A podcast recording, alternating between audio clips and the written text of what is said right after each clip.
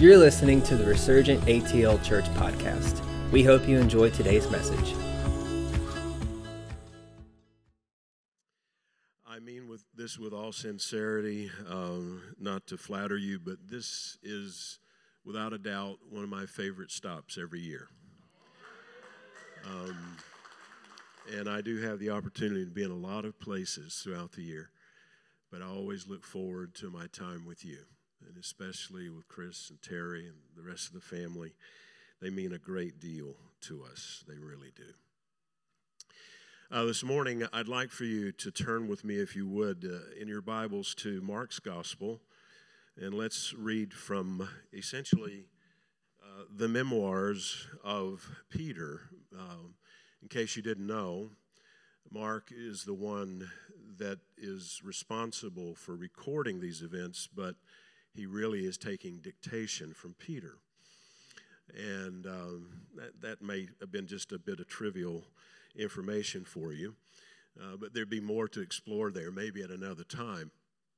Uh, but I would like to read from a particular episode that I'm sure that most of you are familiar with. Um, but maybe as we return to these well worn passages of Scripture, there might be something very possibly that we overlooked. I found that to be true over the years. And uh, so in uh, Mark's Gospel, chapter 4, beginning in verse 35, on that day, this is in the wake of Jesus teaching extensively the parables concerning the seed and the sower. So I don't know how long it took him to unpack these rich parables concerning concepts about the kingdom of God, but it's obvious that it is coming to the close of this particular day. And it says, On that day, when evening had come, he said to them, Let us go across to the other side. That statement should be something that immediately captures our attention because of what follows. And leaving the crowd, they took him with them in the boat just as he was. And other boats were with him, and a great windstorm arose, and the waves were breaking into the boat, so that the boat was already filling. But he was in the stern, asleep on a cushion. And they woke him and said to him, Teacher, do you not care that we perish, that we are perishing? And he awoke and rebuked the wind and said to the sea, Peace, be still. And the wind ceased, and there was a great calm. And he said to them, Why are you so afraid? Have you still no faith? And they were filled with great fear and said to one another, Who then is this that even the wind and the sea obey him? Now, I want to talk to you about navigating transition. That's why I emphasize the statement that Jesus made let us pass over and what followed. Transition is a word that we commonly use to describe a shift or a change in direction or purpose. Transition really is a part of the ongoing curriculum of life. Often I see people that maybe I have not seen in quite a while and I inquire, How have you been? And I can't tell you how many times people respond by saying, I'm in transition. Uh, and I, just being honest with you, I chuckle a little bit under my breath because you came into this world when your mother went into transition, and you will leave this world by transitioning from this realm into another. And in between, there are a series of transitions. So, would it be fair to say that you are either entering a transition, in the middle of a transition, or on your way to another transition? I think so. So, enti- your entire life is about a sequence of transitions, and these transitions can be extremely disruptive. incredibly disorienting. My definition of transition is this nebulous, ambiguous space between where you've been and where you're going. If you've ever had this feeling, which is extremely unique when you are stepping off a dock that has stability to it, onto a boat that has, they've just released the ropes, it's no longer tethered, and uh, it's doing this buoyant thing. And when you step, there cannot be any hesitancy, can there? You're either going or you're not. There's nowhere in between, is there? I think that this is uh, probably, you know, not only a relevant subject for all of you individually, but I also am somewhat aware of where you are corporately as well. I want to assure you that most of us don't really fear the unknown as much as we fear what we think we're certain of concerning the unknown. That's what you fear. It's not the things you don't know that give you trouble, but the things that you are certain of that just aren't so. So you find yourself in this ambiguous space that I talked about. And I, I, I think I'm talking to the right people when I say that there is a certain security in things remaining constant and, same, and, and the same.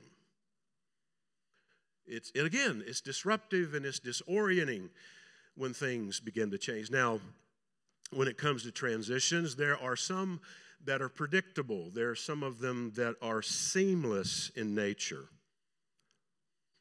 I knew when I was going to graduate high school, there was a date set on the calendar.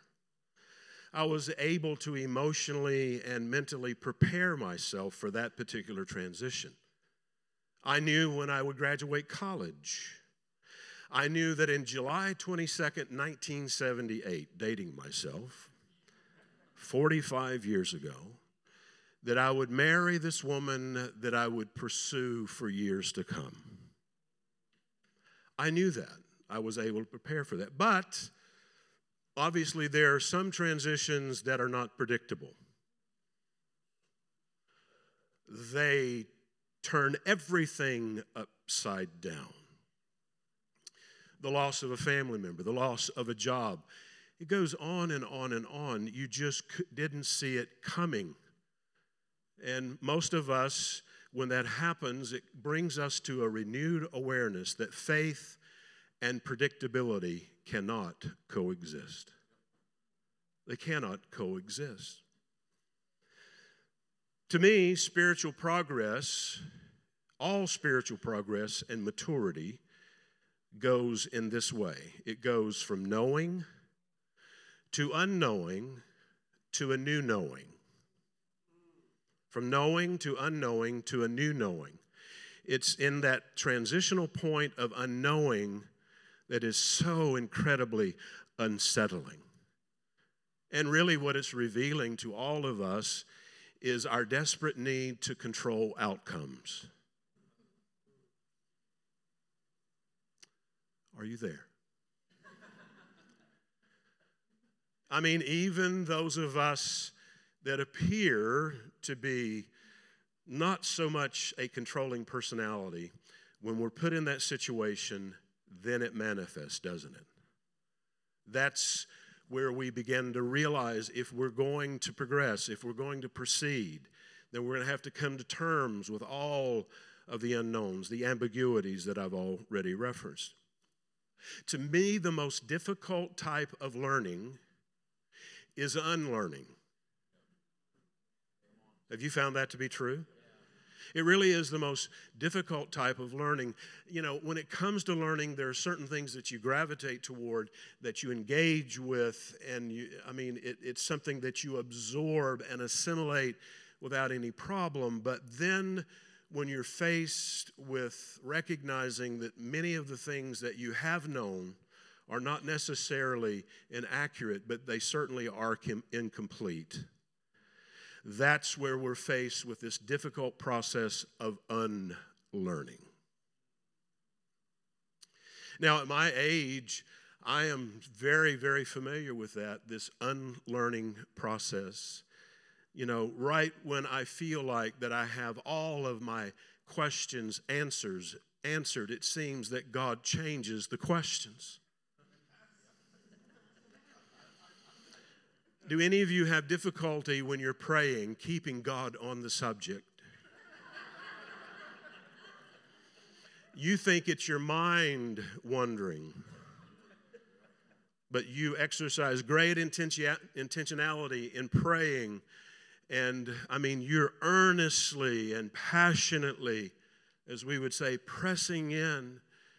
And it seems like that God is not interested in talking about that.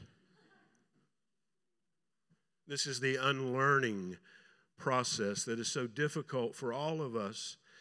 And I, you know, I talk to people all the time that have difficulty in this area because uh, most of them will never really understand anything because they think they understand everything way too soon.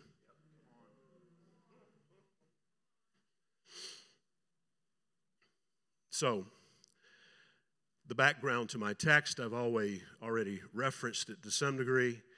Jesus has been teaching throughout the day. If you go back in chapter 4, you will see that he is sitting in the bow of a boat, or actually the stern of the boat.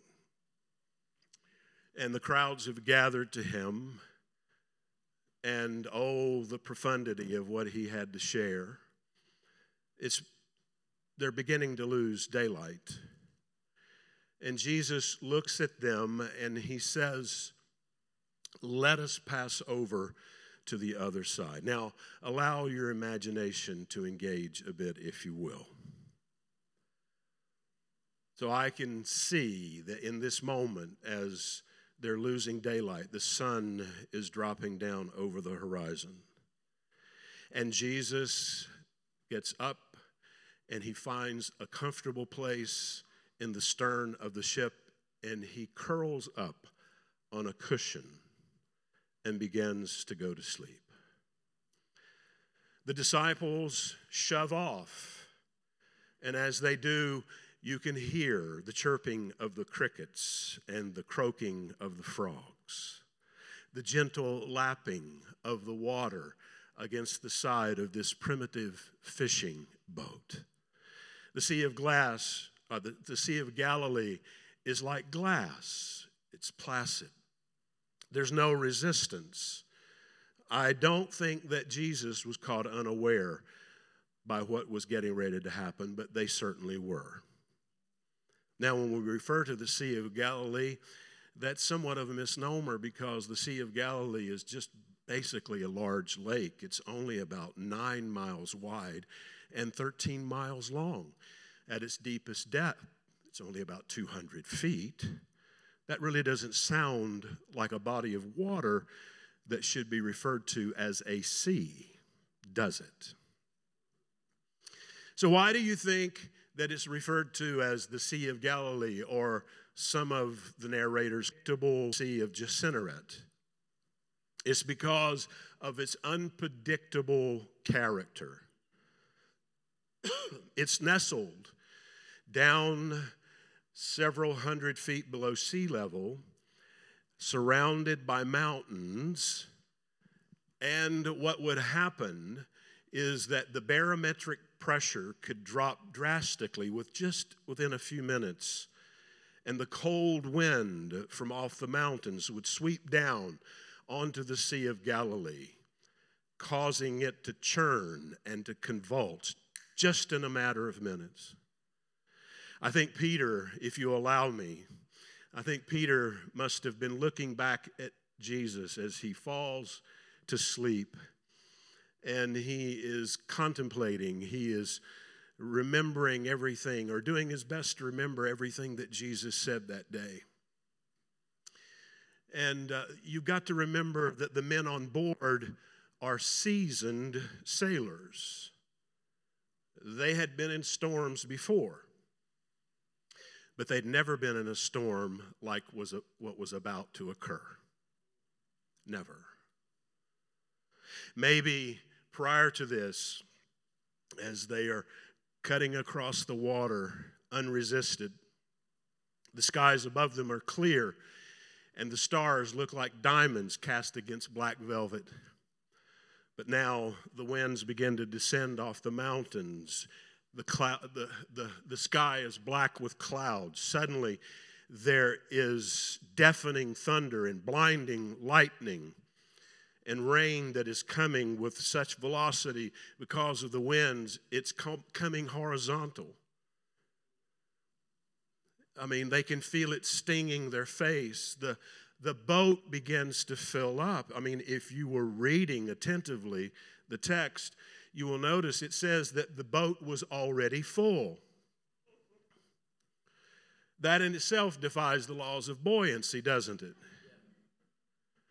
But they were so obsessed with their present circumstance in their transition, they saw this as problematic they saw this as something that was threatening, when in reality it was a part of the process to get from where they'd been to where God wanted to take them. You'll never find any transition in all of the scriptures. I challenge any of you. Any of the major transitions that take place in scripture that are not met with incredible odds and resistance. Jesus is sleeping through this. And I'm sure that there are many people that would consider that, you know, hard to comprehend. How could he sleep through that? How could he sleep through these guys as they're screeching and screaming? How could he sleep through this boat that's like a matchbox that is being carried up on these swells several feet high and then slammed down into the trench, into the trough of that swell. And then back up again. You can imagine how incredibly disorienting this could be. By now, they're not quite sure where the other shore is. If there are people here this morning that are in a very disorienting storm, I want to encourage you and let you know that you're in a really good place. It appeared that Jesus was the one who was asleep and that they were wide awake. The truth is, Jesus had a greater and higher sense of consciousness than they did. He was the one that was fully awake, they were the ones that were sleepwalking. These guys are losing their lunch. I don't know how, I mean, I read that text to you just in a matter almost of less than a minute. But here they are now in the middle of the lake. What am I talking to you about? Navigating transition. They're in the middle of the lake, in the middle of the night, being tossed like a toy Jesus is sound asleep, and they have forgotten the last thing that he said let us pass over. I assure you, I, I know the exhilaration. I'm very much familiar with the euphoria that you feel whenever God speaks to you vividly and unmistakably concerning the trajectory of your life, where He wants to take you. But I'm also very familiar with the emotional and mental storms that we get in between here and there. Am I talking to the right people at all? There is always a process between the realization and the actualization of your purpose. The realization of your purpose can come in an instant, but the process that leads to the actualization of that purpose sometimes is incredibly protracted, that is filled again with all kinds of nebulous feelings and ambiguity. Did I hear from God? It gets to the point that it so fades from your memory. You begin to question something that at one time was so tangible, so indelible, that you think you could never question it. But then the upheaval starts. You start questioning yourself. Then you start questioning God. Then you start gaslighting. No, not you. You start projecting, don't you? I mean, this is essentially what happens. I mean, the inference of, of this text is that Jesus is in such a deep state of sleep, they have to grab him and jar him. Teacher, don't you care that we are perishing? And if you have never gone through such a soul storm where you have felt that God was indifferent to what you were in, then you've never known the cost of purpose. Now, I can tell you without fear of contradiction, there have been many times over my life and the trajectory that my life has taken where I have questioned his intentions. But I've come to understand if I can endure the intensity, if I can just endure the intensity, I will discover ultimately his intentions.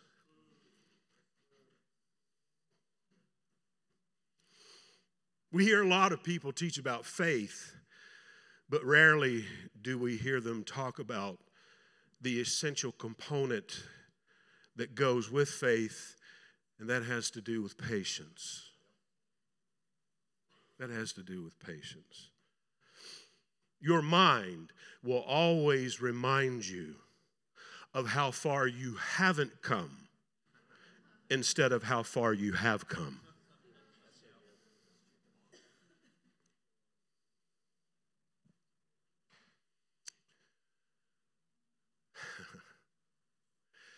It, it, may be a stretch. You may think I am taking too much liberty with the text, but you know they don't they don't take a moment to look at what is obvious that this boat, this little primitive boat that is creaking, and boards are coming loose.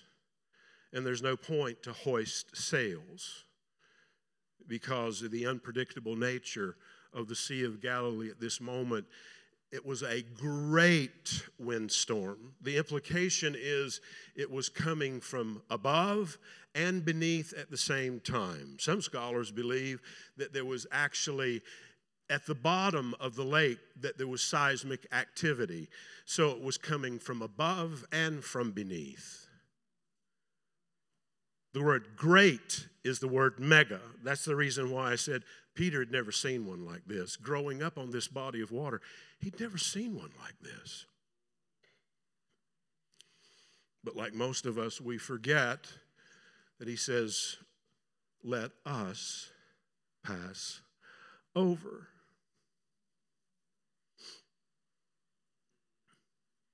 Now, you know the story. I, have already read it to you about what occurs that when Jesus finally gets up from his position of rest and he steps out now on the bow of the boat and he speaks great calm and stillness. See, this is one of the things right now that uh, is woefully missing in our culture because we live such frenetic lifestyles and our attention span is about that of a gnat. And uh, so much of the technology that is available to us, we're, I mean, we're drowning in a tsunami of information. So much of the technology that is available to us has diminished our ability to remain still in transition. And you do understand, don't you, that when Jesus used this word peace, that we have this tendency to think that peace is the absence of problems, and peace is not the absence of problems. Oh, I just like a few weeks where there was not something traumatic happening. And it continues because that is, again, a part of your curriculum because God is wanting you to understand that peace is not the absence of problems. That most of us seldom understand that what you consider to be a problem is really not a problem at all, but it's the way you see the problem that is the real problem. Perspective is everything. It's everything.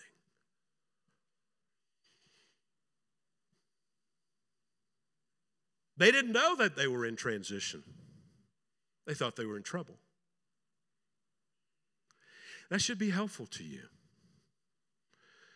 Some of you right now, uh, and your trouble takes many different forms, and you are interpreting it as just being trouble, leading to trauma. If you could just get a different perspective, you'd begin to realize that it's not that at all. You're just in transition.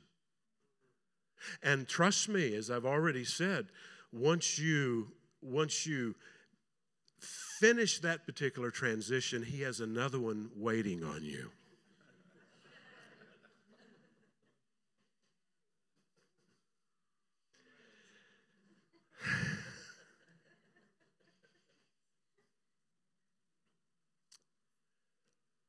Uh, several years ago, I, when I was reading this text, uh, and I'm, I'm not a mariner, I'm not a, a guy that sails. Um, the only type of sailing I do are on these massive ocean liners. You know, they accommodate 5,000 passengers. You know, the kind that you go on as a passenger, and when you get off, your cargo. That's my speed. For everybody that's been on a cruise ship, you know what I'm talking about, right? You buffet yourself to death. Your eyes are always bigger than your stomach. Or maybe when you got off, it's the opposite of that. but I decided as I'm looking at this, this great wind, this great storm, this body of water that is convulsing and the in the state that they're in, I I began to, you know, decide, you know, I'm going to look at how this how the, this whole sailing dynamic and the physics of sailing relates to being in a storm or going against resistance. And I began to realize that it was very similar that transitioning often involves learning to sail into the wind. Now, that was very foreign to me, but the physics of sailing are rel- relatively easy as long as you happen to be going in the same direction that the wind is blowing. But when you're going directly into resistance, and, and this, see, this was a novel idea to me, and, and I, I, I begin to think about, you know, some of the stuff that I've seen on television of the World Cup sailing competitions. And I see these guys out there, in the water it's white capping, and I'm watching as the boat, boat tilts to, to the side. And I'm watching all these individuals on deck, and there's one that is grabbing rope and swinging the, the sail around, and there are others that are feverishly turning rudders. Uh, you, you got the picture? You've seen that before? Because when you're sailing into, and that really is a picture of transition, when you're sailing into resistance, there is a way to make forward progress if the wind is against you. But you have to sail in a zigzag pattern. What they do is they, at 45 degree angles, they'll sail this way, catching the wind. And then in that moment, they're in a no go zone. In sailors' terms, they're in irons. They reach a point making progress this way, and then the sails deflate. They have to turn again. Their rudder is basically of no use to them at this point. They have to turn again and then go this way. It's the zigzag pattern in order to get to where they want to go. You can imagine how treacherous this is, too, because if everybody on board is not paying attention when that beam from the sail comes flying across, if you're not paying attention, somebody's going in. Somebody's going for a swim. So this takes a coordinated effort, doesn't it? I hope you're making the application. This takes a coordinated effort. In sailing in that zigzag pattern, they can actually go into winds that are incredibly resistant, 25 to 30 miles an hour, and get to their ultimate destination. I thought, oh my God, I think I understand now why, with God, that the shortest distance between two points is seldom a straight line.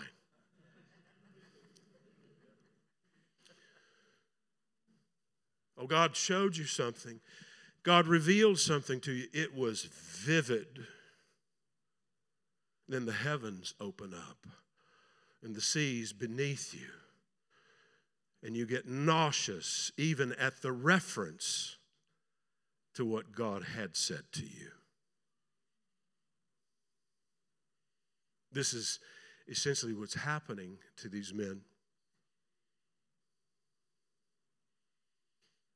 I wished I had better news for you that transition is something that you eventually mature and grow out of.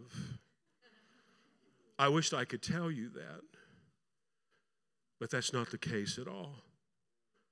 So, if I am going to deal with a sequence of transitions, you know, I mean, take here's an example. I didn't plan on incorporating this in it, but when God called Abram, most of you are well familiar with his old patriarch. He's 75 years old when God calls him. And you know that the way he's described in Hebrews is it says that he went out not knowing where he was going. That's pretty descriptive, isn't it?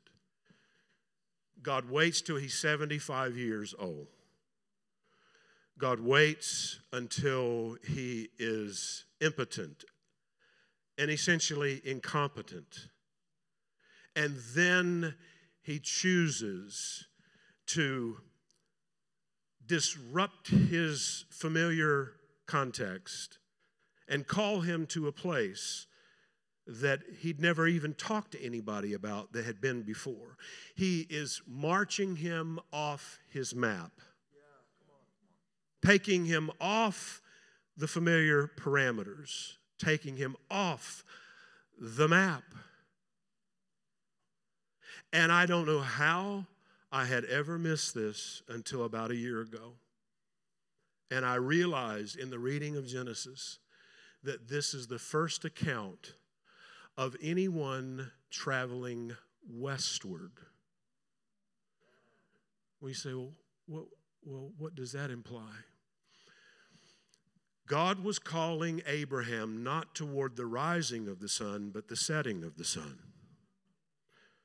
God was calling Abraham not to go toward the rising light, but taking him into the darkness.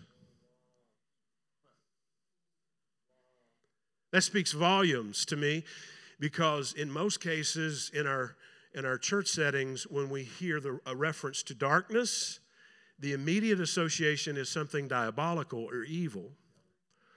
But I can read to you in the book of Isaiah that that's not the case at all because he created the light and the darkness.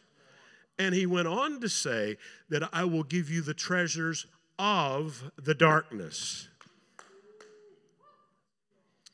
Not only is this an unmitigated time of darkness culturally and in every, other way, But we don't see what we fail to understand in these transitional times that we're in is God is leading us to those places where He has hidden treasures, not from us, but for us. He's taking this man not only out of his proverbial comfort zone, a place where everyone spoke a language that he was familiar with that was culturally accommodating to him, but he's taking him into darkness. See, that is so counterintuitive to most of us if we think we're walking by faith. We think that it should be always illuminating in nature, when in reality, God pathologically takes you into deeper places of darkness. I love what Barbara Brown Taylor says about this. She used to be an Episcopal priest in this city.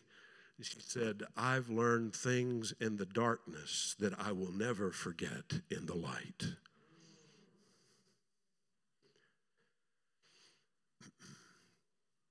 Now, back to the storyline. There's at least three things that you are going to deal with when it comes to, and I failed to tell you that this maneuver that I described to you in sailing is called tacking. Does anybody sail in here? Okay. It's called tacking, right? And I see that there are at least three things that you will deal with as it relates to tacking or going into the wind, into resistance in the midst of transition. The first one is personal opinion. Everybody will have an opinion about why you are where you are. Isn't that interesting? And it will often masquerade as a word of knowledge.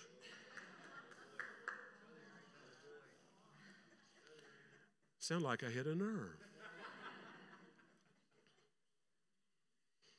I mean, it's the unsolicited armchair opinions of people that will rain down on you, and it will happen in transition.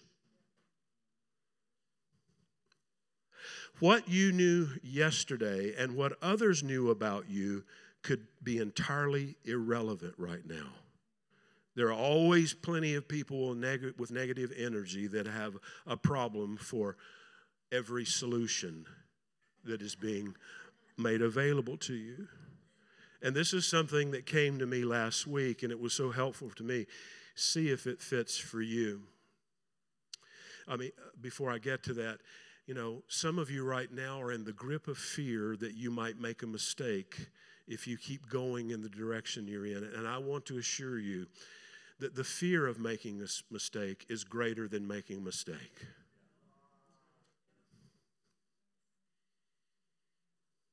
But I began to realize as I took inventory of some of the people that I thought, I thought I would be on this journey with them indefinitely.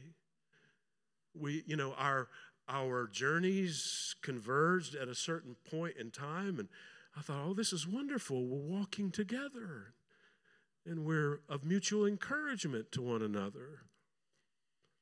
And then something disruptive happened. It was another, is this making sense to you at all?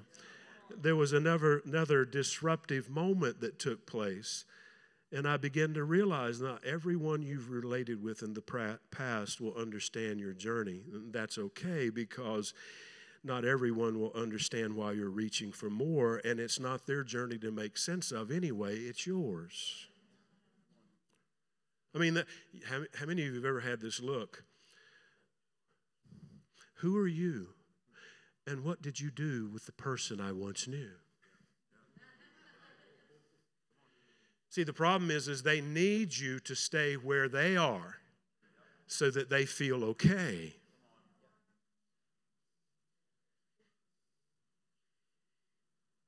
But in these transitional moments, you can't.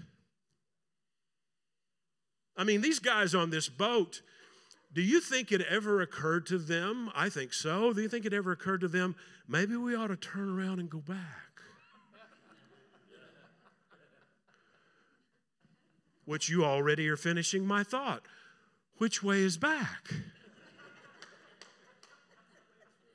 Come on. I can't tell you how many times I have entertained that idea. I think, uh, you know, this is far enough. I think I'll go back. My risk tolerance has reached its limit. And then that, in that moment, I have a lucid thought and I'm thinking, which way is back? I wouldn't know how to get back to where I was. so the first tacking point is personal opinion, the next one is personal advantage. This is an important one now. Personal advantage. Because if you're going to risk finding new possibilities and opportunities, some of the things, listen, some of the things that at one time were an advantage to you will become a disadvantage in transition. The last one, that doesn't mean I'm done, is personal convenience. Personal opinion, personal advantage, personal convenience. I'm of the opinion that on the journey of faith that I've been on, where I've begun to understand that the opposite of faith is not doubt but certainty, that the, on the journey of faith that I've been on, that God is in no way, shape, or form concerned about my convenience.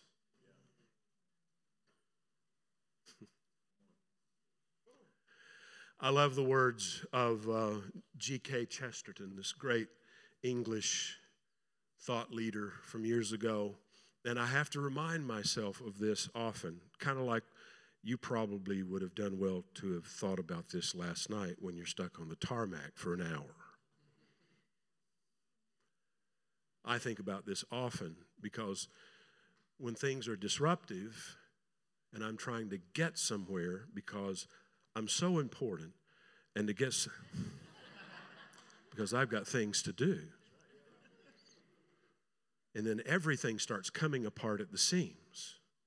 Chesterton said that an inconvenience is an adventure misinterpreted.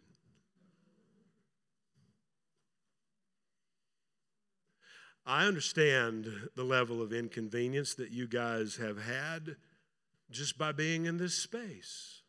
And it'd be much more convenient for you to be somewhere else. And that's not only true of you corporately as resurgent, but it's true of where many of you are right now individually. I mean, it's really a tight space that you're in. It's you're faced with inconvenience at every turn. Again, this is just an indication to you that you are in transition. It's all a matter of how you look at it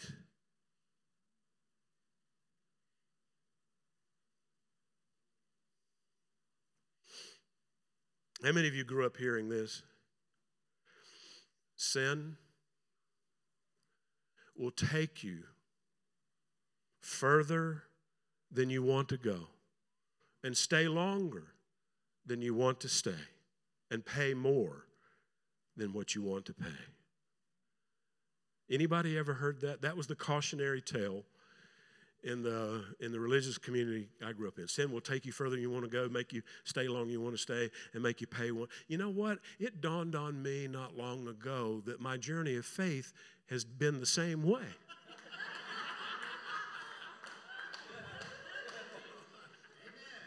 I didn't sign up for this.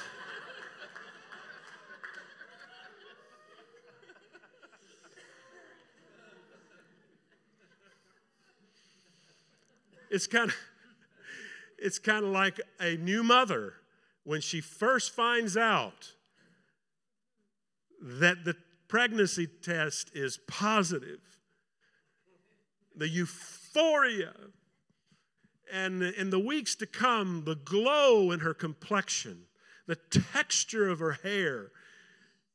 She would do anything to bottle that and be able to keep it that way, right?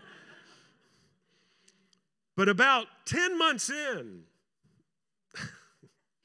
were you listening? when her abdomen is bloated and her feet are swollen and she's retaining water and her center of gravity is so radically changed that when she doesn't just get up elegantly and gracefully to walk across the floor, she gets up like this.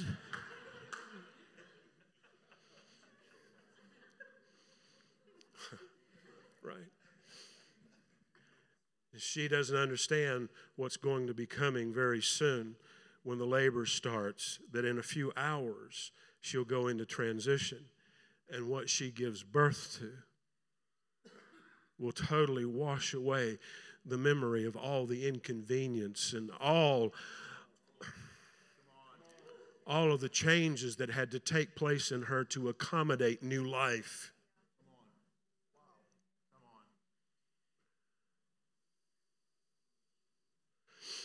Some of you right now, you probably don't feel like you're making very much progress. And hope that I, what I have said to you thus far has been somewhat helpful.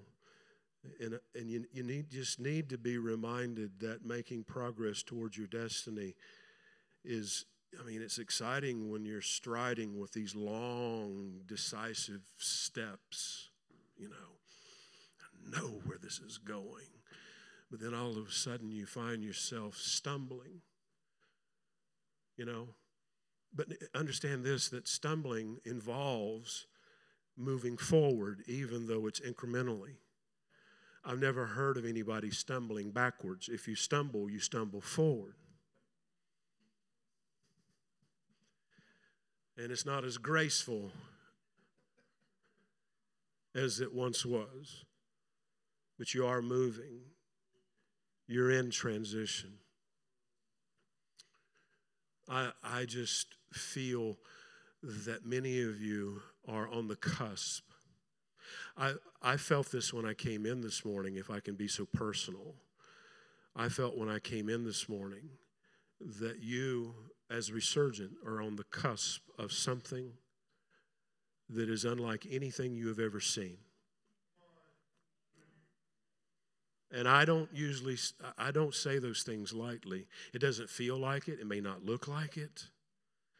The deck is being shuffled. People are moving in, people are moving out. It's all part of the curriculum, it's all part of the transition training. It's causing you to come to a deeper understanding of God's ultimate purpose for you. I mean, there is a saying that that uh, floated around for a long time, and everybody piggybacked on it after the movie The Field of Dreams. You remember? If you build it, they will come. The truth is, yeah, if you build it, they will come. If Jesus builds it, they will go.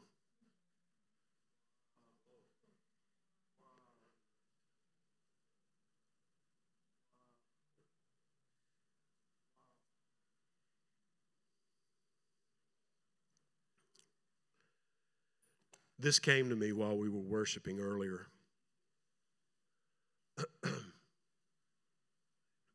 How many of you have ever heard of the super bloom that took place? I think the first time was in 98 in Death Valley. You're not familiar with it? Oh, good. I get to tell you something new. Because everything else I've said so far, you all knew that.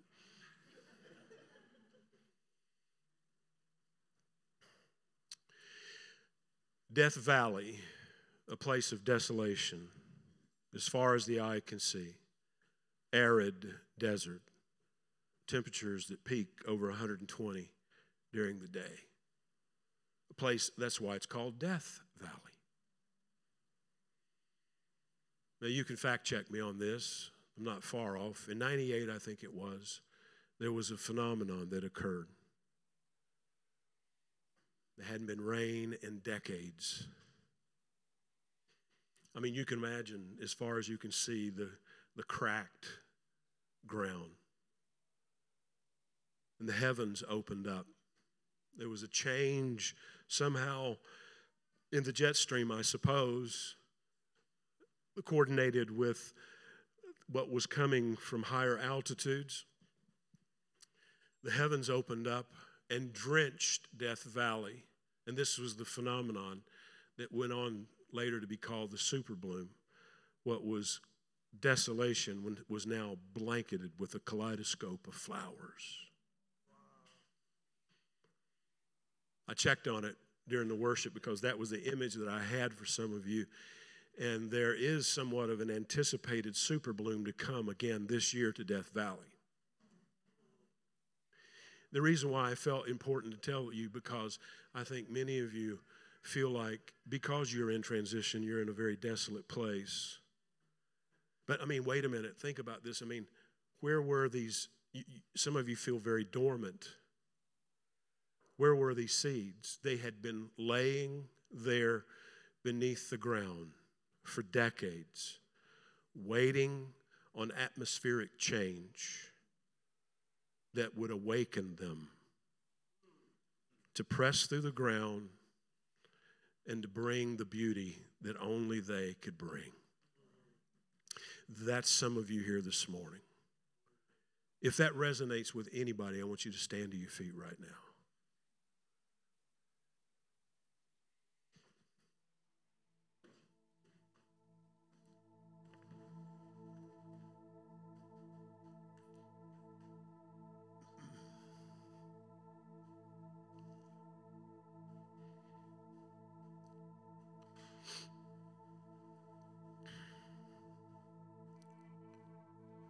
Lord, there are people here that you've hidden for very, very long seasons.